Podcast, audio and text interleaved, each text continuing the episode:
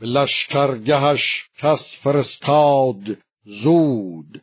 بفرمود تا خواسته هرچه بود ز گنج و ز تخت و ز تاج و کمر ز اسب و سلیح و کلاه بزر نهادند هر جای. چون کوه کوه برفتند گردان همه هم گروه سزاوار هر کس ببخشید گنج به ویژه کسی کش فزون بود رنج.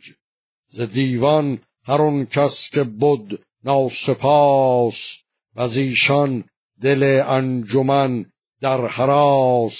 بفرمودشان تا بریدند سر فگندند هر جای. بر ره گذر و آن پس بیامد به جای نماز.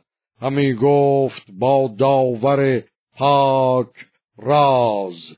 به یک هفته بر پیش یزدان پاک. همی با نیایش پیمود خاک.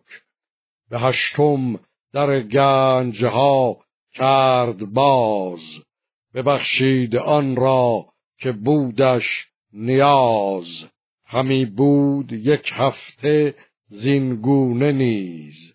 ببخشید آن را که بایست چیز.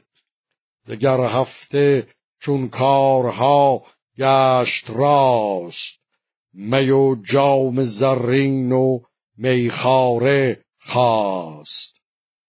سیوم هفته با ویژگان می به چنگ به مازندران کرد چندی درنگ. تهمتن چنین گفت با شهریار که هر گونه ای مردم آید به کار.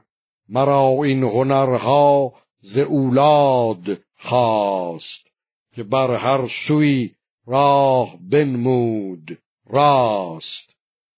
به مازندران دارد اکنون امید. چنین دادمش نیکوی را نوید. کنون خلعت شاه باید نخست. یکی عهد و مهری مرو را درست.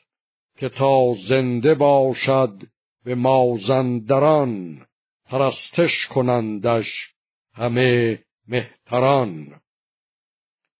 چو بشنید گفتار خسرو پرست جهاندار کاووس یازید دست.